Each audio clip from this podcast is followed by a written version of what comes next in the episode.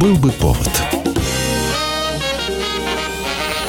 Здравствуйте, я Михаил Антонов, и эта программа «Был бы повод». четырнадцатое ноября на календаре, и рассказ о событиях, которые происходили в этот день, но в разные годы, ждет вас сегодняшняя передача.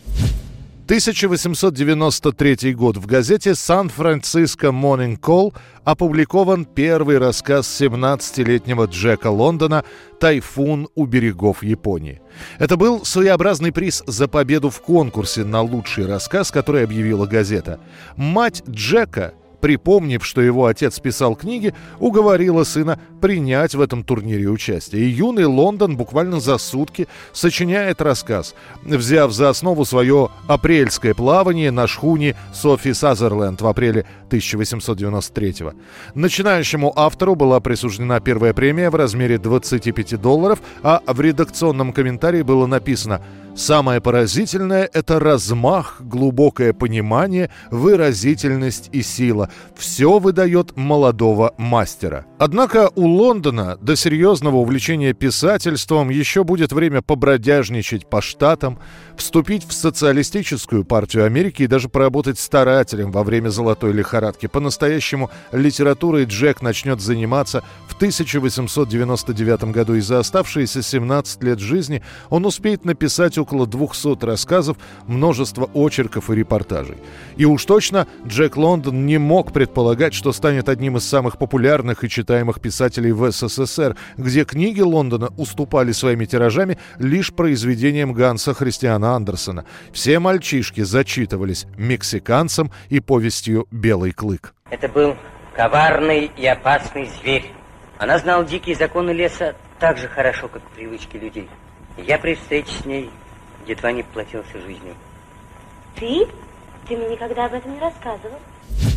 тысяча девятьсот двадцатый год, четырнадцатое ноября. Зажигается первая в российской деревне электрическая лампочка. На открытие электростанции в подмосковную деревню Кашино прибывает сам Владимир Ленин. Сидящий среди нас Владимир Ильич Ленин указал генеральную линию созидающей революции. Коммунизм – это советская власть плюс электрификация. Почти за месяц до принятия плана ГУЭЛРО в подмосковной деревне Кашино случилось грандиозное событие. Силами местных жителей была построена первая электростанция с разводной сетью. Вдохновившись призывами Ленина к развитию экономики страны с помощью использования электроэнергии, кашинцы делают разводную сеть из давно забытого телеграфного провода, а вот «Динамо-машину» привозят из Москвы.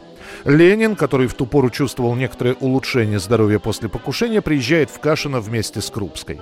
Однако во время встречи едва не случился конфуз. В Кашино вместе с Лениным прибывают и жители из соседнего села Ярополец. Они заявляют, что вообще-то они провели электричество и еще двумя годами ранее, в тысяча девятьсот восемнадцатом. Действительно, в Яропольце тогда открылась гидроэлектростанция, которая дала свет почти в сто домов.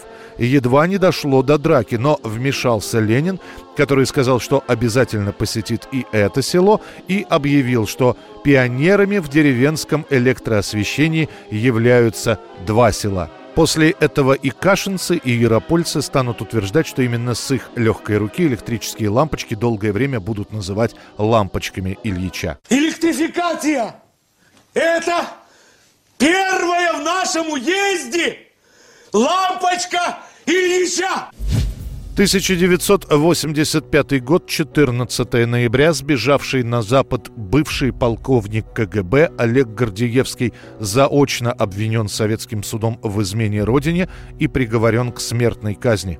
Согласно официальной версии, Гордиевского перевербовали еще в конце шестидесятых годов, когда тот, будучи в Швеции, посетил бордель, а там как раз проходила полицейская операция.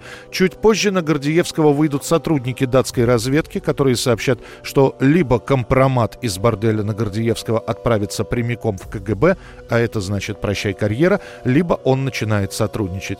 Гордиевский соглашается, а датчане любезно передадут завербованного российского разведчика британским спецслужбам. На протяжении почти десятка лет Гордиевский передает информацию, однако в середине восьмидесятых тучи начинают сгущаться. КГБ вербует высокопоставленного сотрудника ЦРУ, а тот сообщает, что в советском ведомстве есть крот, который работает на западную разведку. Под подозрение попадает Олег Гордиевский. Его вызывают в Москву, допрашивают, однако тот молчит. Гордиевский понимает, что он под подозрением, и о заграничных командировках, и о назначениях можно забыть. Тогда он решает бежать. Гордиевский приезжает из Москвы в Ленинград, а потом добирается до границы с Финляндией, где его подбирают британские дипломаты и провозят через советские пограничные ка пэ пэ в багажнике дипломатической машины. Каждый раз, когда машина останавливалась на контрольном пропускном пункте, а их было там три-четыре на границе, я натягивал на себя одеяло, сделанное из фольги, которое отражало не просвечивал. инфракрасные лучи, которыми они, видимо, ка гэ бэ просвечивала машину на всякий случай. В конце тысяча девятьсот восемьдесят пятого года, используя полученную от Гордиевского информацию, правительство Великобритании объявит персонами нон-грата тридцать одного агента внешней разведки ка гэ бэ, которые действовали под дипломатическим или журналистским прикрытием. В ответ на это правительство эс эс эс эр объявит персонами нон-грата двадцать пять сотрудников посольства Великобритании. Это будет крупнейшая с тысяча девятьсот семьдесят первого года взаимная высылка из Великобритании и Советского Союза. Ну а семью Олег Гордиевский оставит в эс эс эс эр. С двумя дочками и женой он встретится только через шесть лет, когда они приедут к нему, однако уже вскоре супруга подаст на развод. тысяча девятьсот восемьдесят седьмой год, четырнадцатого ноября. На первом месте в американском и британском чартах сольная пластинка Джорджа Майкла. Майкл был известен по дуэту Wham. Однако после заявления о том, что он решил заняться сольной карьерой, нашлись критики, которые посчитали эту затею провальной. Однако Джордж Майкл всем утирает нос. Альбом приносит ему всеобщее признание, а на тридцать первой церемонии вручения премии Грэмми музыкант получит премию «Альбом года».